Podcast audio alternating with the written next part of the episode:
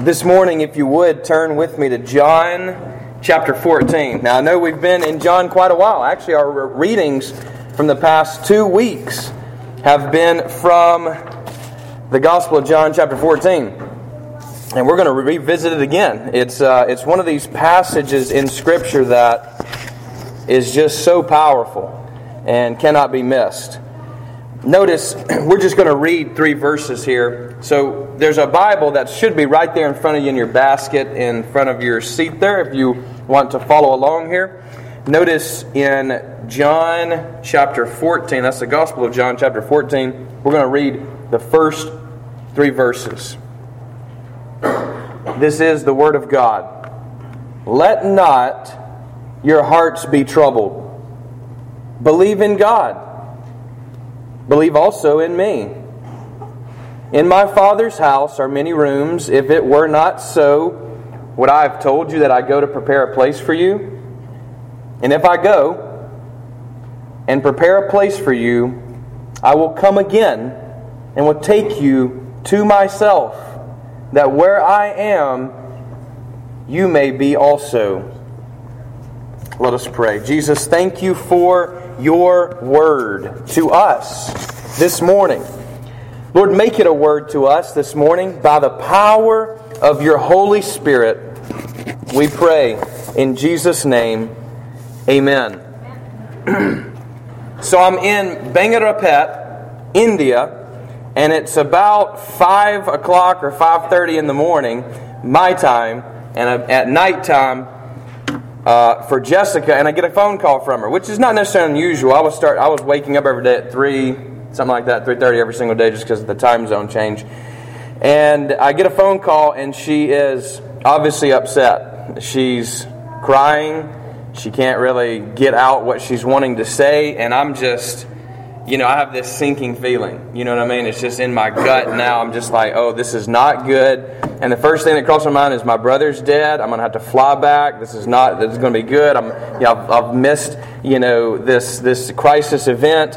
And so I said, just just please tell me what it is.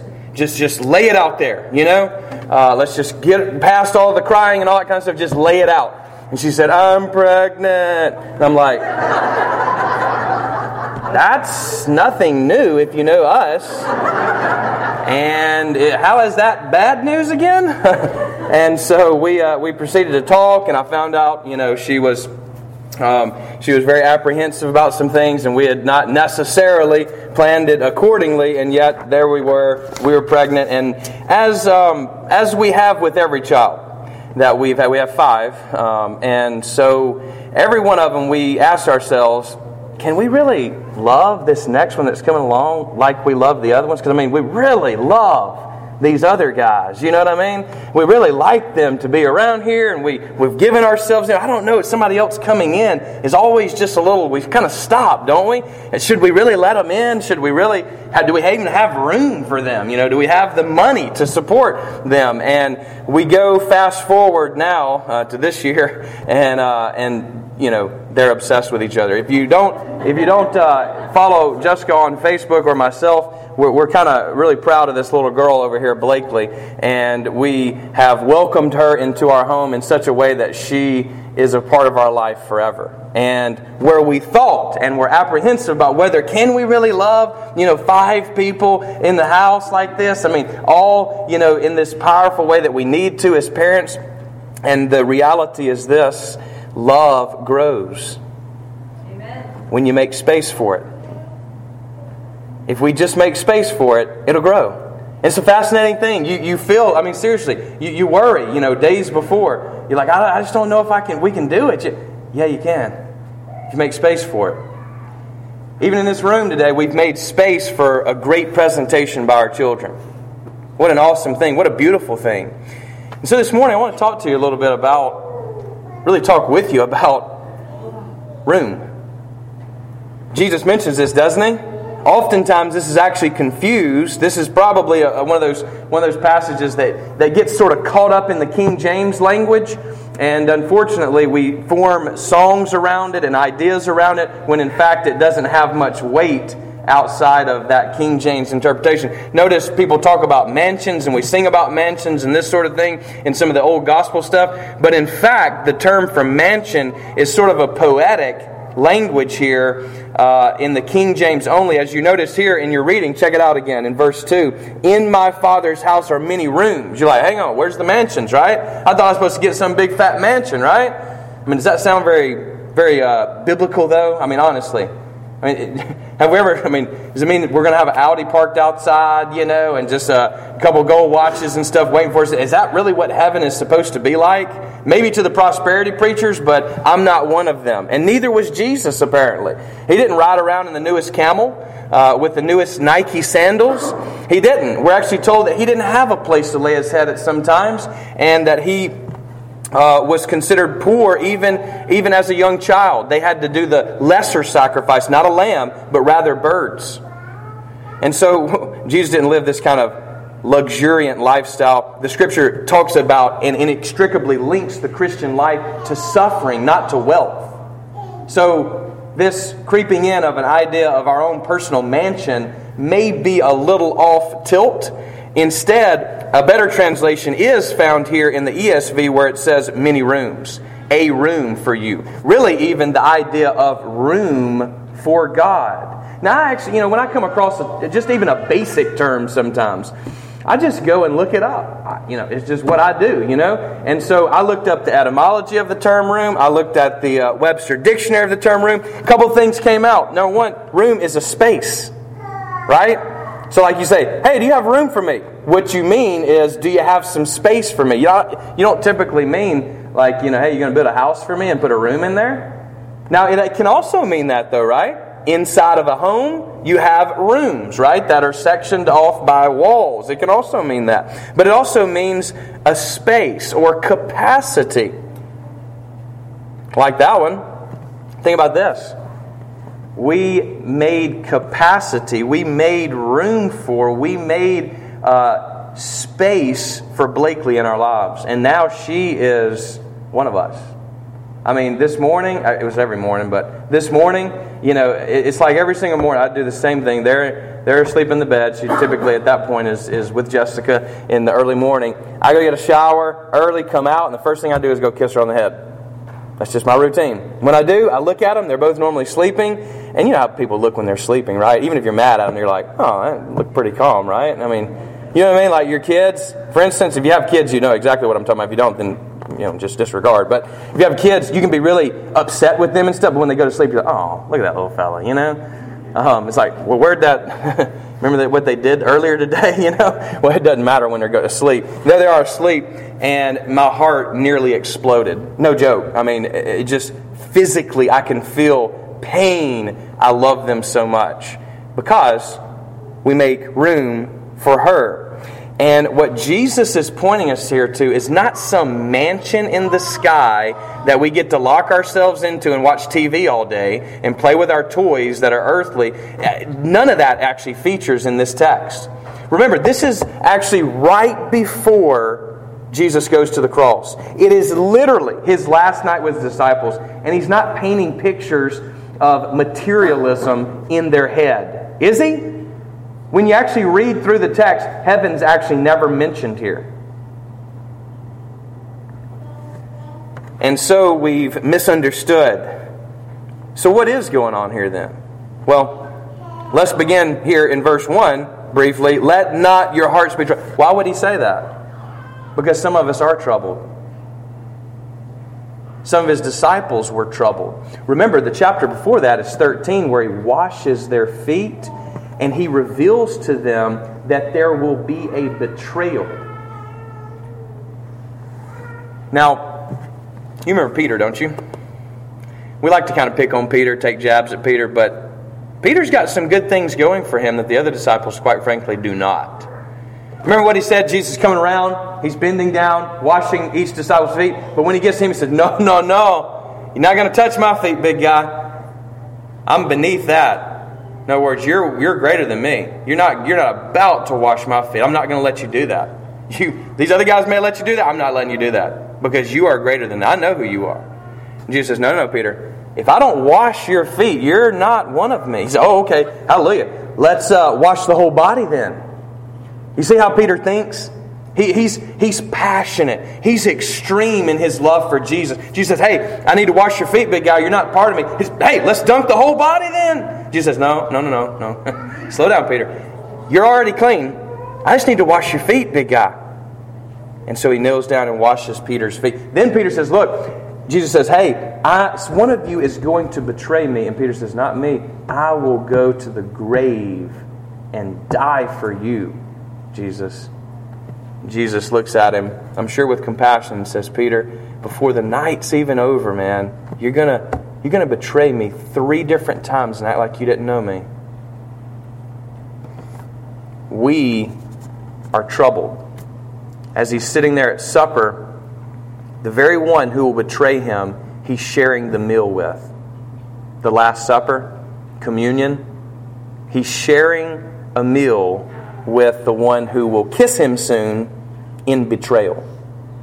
Sound familiar? It does in my life. I oftentimes partake of his supper, kiss him, and then walk out the door betraying him at the same time with the way I live. We're troubled. We're troubled, which is why he says, Let not your hearts be troubled. We don't have to be troubled. We have a home. We have a room, Jesus says. We have room in God Himself. He's created that room for us, that space, that capacity to know Him, that chamber of His love. This morning, I picked up two passengers on the way to church. Now, they weren't, uh, well, actually, three passengers. I had to pick up Jackson. We forgot that he had to be here early. Um, but on the way here, I actually picked up two bouncy balls. Now, these balls actually belong to me. In other words, they actually, I bought them at Walmart. And yet they floated, they blew away from my house. You know, these big balls, that, these big bouncy balls that you buy at Walmart. So one of them was placed on my doorstep last night by, I believe it was Matt, Michael from across the street. Uh, and, and I saw it there, and I didn't go out and get it. As, you know, who cares? It's just one of the toy, one of the many toys that are strewn across my yard, you know, messing up my grass. But um, and so in the morning, though, I saw it across the street at Aaron's house.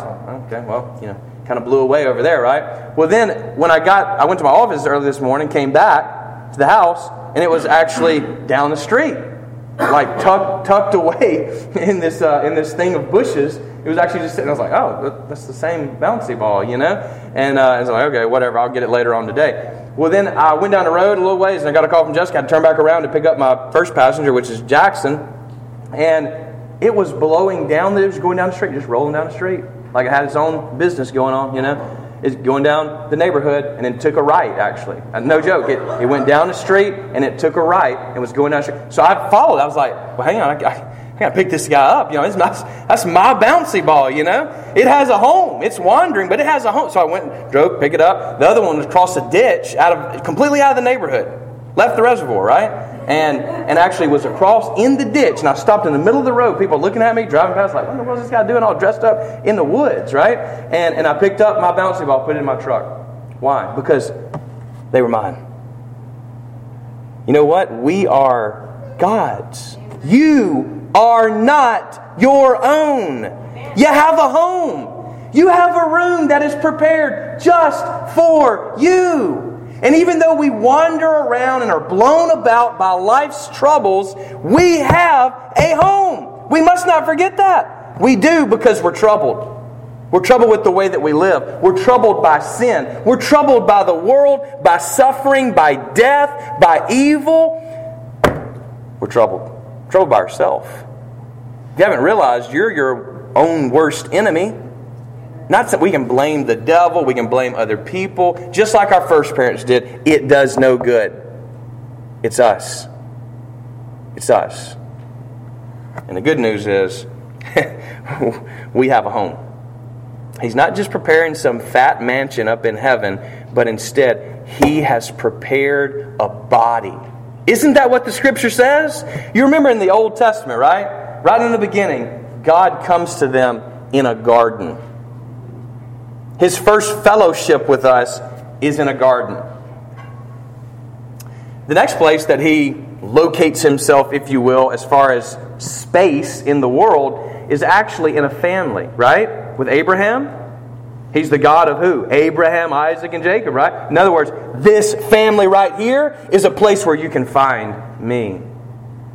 That family turns into Israel, God's chosen elect people. And then God says, You know what? I want to come and be with you. So, how does He do that? He says, You know what, Moses? I need you to set up a tent for me. God's going all primitive, right? Everybody all right? I mean, that was kind of funny, I thought. No? Man, are either y'all are not listening or I'm just really bad this morning. Uh, everybody okay? Good? I know there's some flashing going on. Let's be adults and try to pay attention real quick, all right? We've got, we've got some material to work through and asking ourselves a question of what is a room?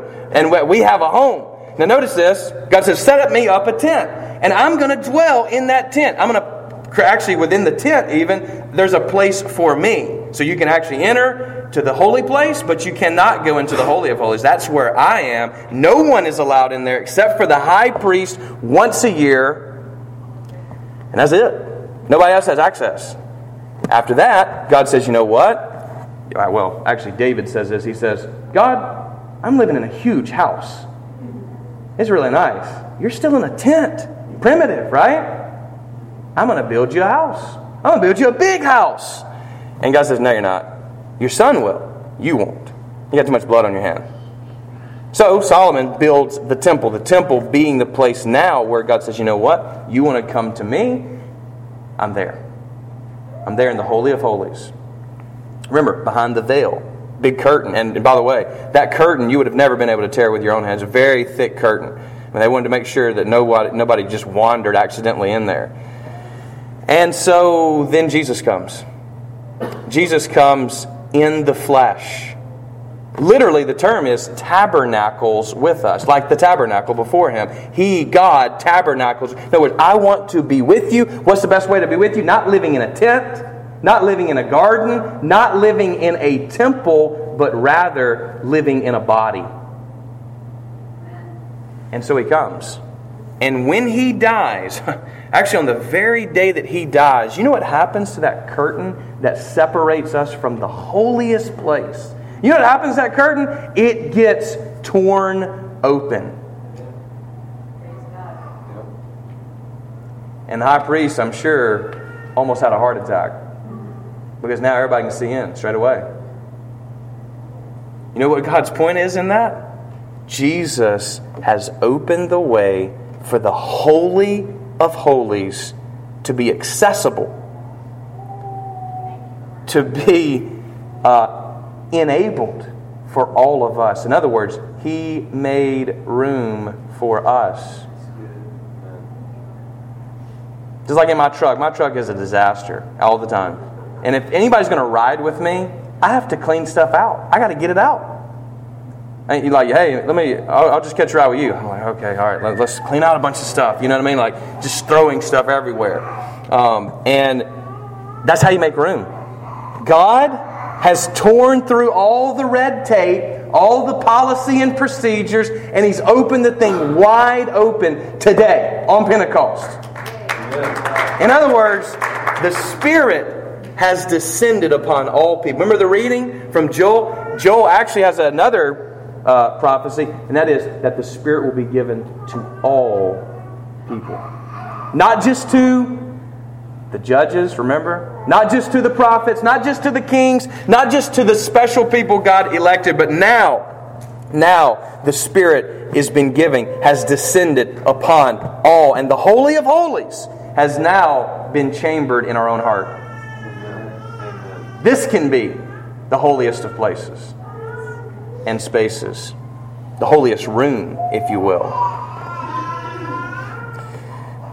Sounds like amen to me, right?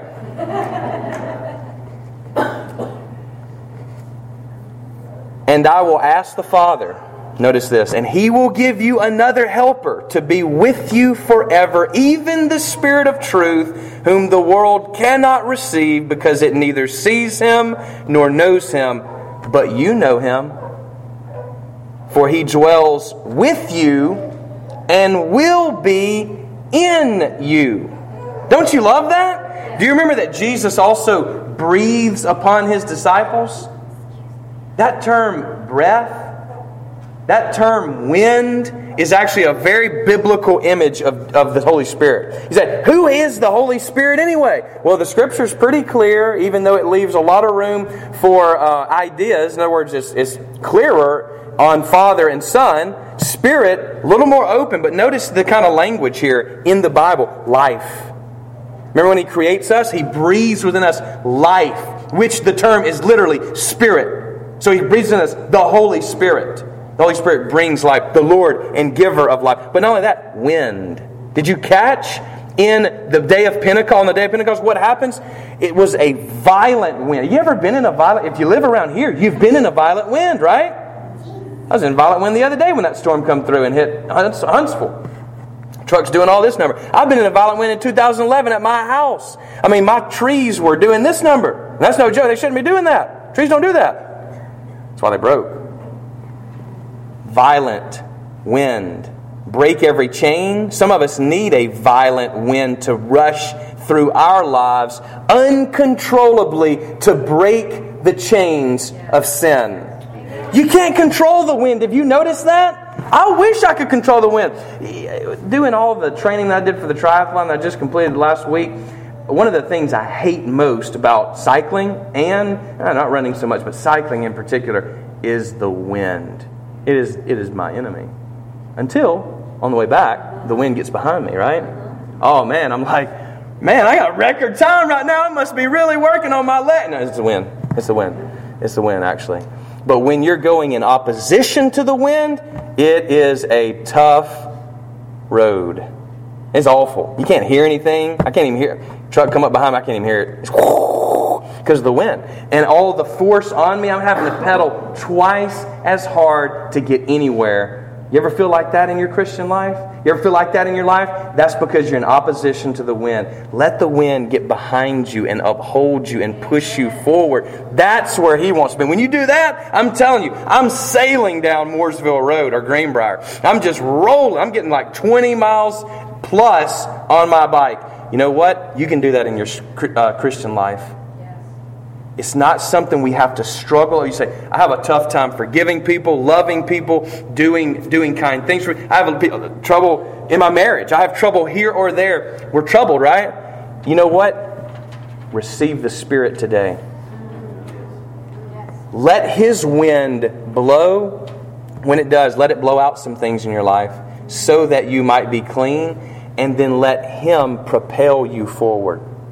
Now, that doesn't mean that you don't pedal anymore but it means that you're going to have a ton of help and it's going to be so much easier. In other words, just because it's difficult, don't stop. A lot of things difficult in life. Actually, some of the greatest things in life are difficult. Having a baby, that's difficult. But it also makes your heart want to explode. With love. Not only life, breath, wind, but also fire. tongues of fire. Do you remember? You remember also at night the children of Israel led by what? A pillar of fire. They were led by the Holy Spirit. Not only this, by the way, fire is awesome too, right? I don't even have to go into that. I mean, anybody that's ever been around a campfire, everybody's like this. Yeah, man, this is great.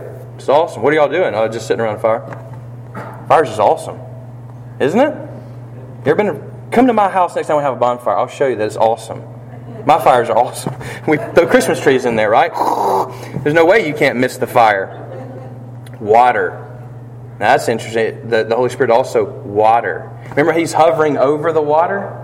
Bapt- baptized in the Holy Spirit. All this language is here in the Bible. Who else is the Holy Spirit? Cloud. You remember the cloud by day? You remember the cloud that descended upon the temple, upon the tabernacle? So heavy, nobody get. You remember Isaiah's message in our, our uh, calling in Isaiah 6? He said the place was filled with smoke, fire, smoke, cloud. Not only that, dove, right? I mean, right here. Look at all the, look at all the imagery here. Why a dove? Does that mean we can't go dove hunting? What, what, what's up with the dove, right? I mean, where does that even come from? The sin of the dove? I didn't read in the, in the day of Pentecost anything about a dove descending, rather tongues of fire. Where's the, the doves with Noah? The world's been baptized literally with water, and they're wondering if there is a world anymore. If they're ever going to get off this boat, what do they send out? They send another bird, but then they send a dove. What does the dove come back with? A branch, harvest, fruit produce. Remember what we've been talking about the past few weeks? That's what the dove rep- represents, excuse me, is new life. He descends upon us to give us new life. That means that it's not just your life. Just like when you're married, you're no longer living just your life. That's got to go. I actually texted a friend of mine uh, in, in, in uh, Ohio yesterday. I said, Hey, how's married life going, man? He said, Well, it's not easy, but it's going great. Why is it not easy? Because living with another person is not easy. And when we receive the Spirit, we're not alone. Co indwelling, mutual relationship. There's this old term, it may be maybe too, too much, but co inherence. He inheres in us in a way that's relational. It's not all God's will only and none of ours. It's not all our will and none of God's. Rather, this is a mutual, loving relationship. And God says this to us He says, you know what? The picture of that, the image of that, is actually marriage. So that's the closest you're going to get of my relationship to my church is the union between husband and wife. And so he's in a real way, not built us a mansion with a bunch of money and our own personal car and all these things that we desire materially, but instead, He has created space in Himself. Heaven is about Jesus. Notice what he, what he says here. He says, If I go to prepare a place for you, I will come again and will take you to myself. What's, what's this all about? It's, it's not about PowerPoints or my preaching or the singing. Instead, it's about God, your relationship to Jesus. You come to this and you just blah, blah, blah, blah, blah. Okay, good, let's go eat something. You know, that's not why we're doing this. I just want you to know that. It's really not. We need to make room for God. He's made room for us. In himself, he's made room. God is perfect, isn't he? I mean, by definition, literally, philosophically, God is actually perfect. That's what it means to be God. That's why none of us are God, because we're not perfect. One reason we're not God. There's actually multiple reasons we're not God, that's one of them, one of the main reasons. Now, follow me. If he's perfect, he doesn't need us. So why did he create us? Out of a superabundance of love. I don't need five kids but we love them so much. I don't have to have friends. I really, you know, but I have them. You don't have to come to church, but you do. You don't have to get involved in other people's life, but you do. Why? Because relationships are the building blocks of true life and joy and happiness. To recluse is darkness, is the enemy's plan for you. He wants to get you alone. He wants to lock you in a chamber, in a room. But God's room is where God dwells. And now He tells us, I'm everywhere, man. Not just located here or there. I'm breaking out into every human heart. That includes our heart. Do you have room for God? Do you have space for God in your life? There are many things we could talk about, but you already know that distract us, that prevent us from making room for God. That prevent me, that crowd God out of my life. And we need His wind to blow through. He needs His water to rush in, His fire to cleanse. You say, well, how do we, how do, we do that? Well, Thomas thankfully asked a question. We didn't read it, it's on down the line here. He says, Jesus says, Hey, you know where I'm going. Thomas says, I don't know where you're going. That'd be me. That, that'd been, I'm, like, I'm more like Thomas. You know, I'm like, hang on, whoa, whoa, whoa, I'm sorry. I don't know where you're going. I misunderstood something. You see, the disciples thought Jesus was trying to set up some earthly kingdom, some earthly mansion. No. No. The room is God. That's where He wants us to dwell. Hallelujah. He wants to dwell in us. He's made room for us. We now need to make room for Him. And this is what Pentecost celebrates. Jesus said, This is the wait for the promise of the Father. What is that promise? The Spirit descending in power from on high. You want a heavenly gift that comes down to earth, who is the Holy Spirit. Then this morning you must go the way that Jesus went. Who is that? Jesus says clearly to Thomas, I am the way. I and my Father are one. Notice his language here again. He says, You believe in God, believe also in me.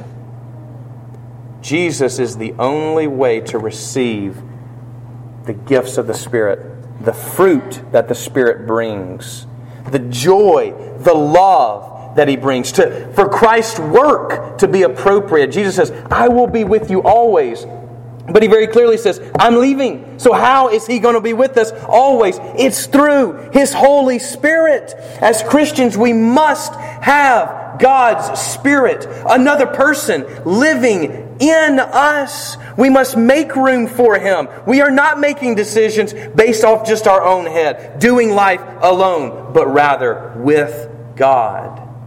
And he with us. We must be one with Him in union and communion with God. And so this morning, He stands at the door and knocks. And here's what He says If you open the door of your heart, then I will come in and commune with you, be with you, live with you. I'll come into your room and you think to yourself, hang on, I just, this is too much. I, you know, I, I like the way I'm living my life. I like the way. Do you really, first of all? And secondly, you say it's going to really limit me if I mean then I got to do like Christian things and all this kind of you know act a certain way. Let me tell you something. There is freedom in the spirit. Amen. Not a cookie cutter. No one at this place is going to force you into a cookie cutter type of religion. We're not going to. I'm going to make sure. That's my job is to make sure nobody's out there doing that sort of thing. There's freedom in Jesus Christ. But you'll never know that freedom unless you open the door and let Him come in. And that's going to require you kicking some things out of your life. So, what's it going to be? I don't know. That's between you and God. You know what prevents you, what distracts you, what overcrowds your life. Get rid of it. What is more important than God? Your creator, your maker. You only have so many days on this earth, but you have eternity as a result of the consequences by which you live. Invite the Spirit in this morning the same Spirit that descended about 2,000 years ago upon these disciples and apostles, both men and women, in the upper room, room again, could this not be turned into an upper room this morning? There's no right way of doing church and doing this and that and an altar call. I, half the time, I don't even know what I'm doing other than just trying to follow God. We all are, aren't we? Nobody has it down. That's okay. We're meant to be led by the Spirit, not to be in charge. That's freeing for me. I don't have to do everything. We're a body. We're a body. And He wants, God wants, this morning, God wants to raise you up to be placed in His body. Maybe to be a big toe. Maybe be a kneecap. Maybe to be an ear. To listen how many listeners do we need? But we're too distracted, spiritually speaking, on our. You ever talk to somebody that's on their phone? I just stop talking. Like if I'm at lunch with somebody and they get on their phone, I just stop talking. They're like, oh, I'm like, you, you ready? I'm not going to waste my breath. Put down your spiritual phone this morning and turn to God. Create the space for God. He'll rush in and change your life and call you, fill you with joy and all the good things that He brings. Come to the fire. We're called to be light. We've already talked about that, and we must be followers of the way. What is the way? Is Jesus. Is Jesus. So we're actually going to do something different this morning. We're going to make use of this fire that burns every single Sunday. You ever notice the fire here? That's on purpose. That's not just some decorative thing. Oh, it's a cool candle. No, no. Everything we try to do here has meaning. And that candle burns because it represents the Spirit's presence with us and in us. So, what I'm going to ask you to do this morning, as a response to this word, is to take a candle and put it to that candle. And guess what will happen? It's going to catch fire. You get the point? catch fire. Fire is not easily controlled, so it's a dangerous thing to invite fire into your life, into your heart. In other words, you're not going to be in control. But I can promise you that the result of that, God knows only. I don't know. But He will call you and do things into your life that you'd never think imaginable. You'll find a new power to love people your marriage, your family, your friends, your coworkers, the world will be different if we will allow His fire to purge us. So I want you to, I'm going to ask actually, um, Jesse, why don't you help me and, uh, and Christopher? We need, to, we need to get a candle in anybody's hand that, that wants to do this. We've got these little protective coverings here so it won't drip wax everywhere, right? And what I want you to do is, I want you to come to the fire. Literally. I mean, that's, that's what we're saying here. And let me, let me just end with this right here. He's made room for us. So, just like on that first Pentecost, let's make room for Him in this upper room this morning. Notice how John 14 ends Rise, let us be going. Amen.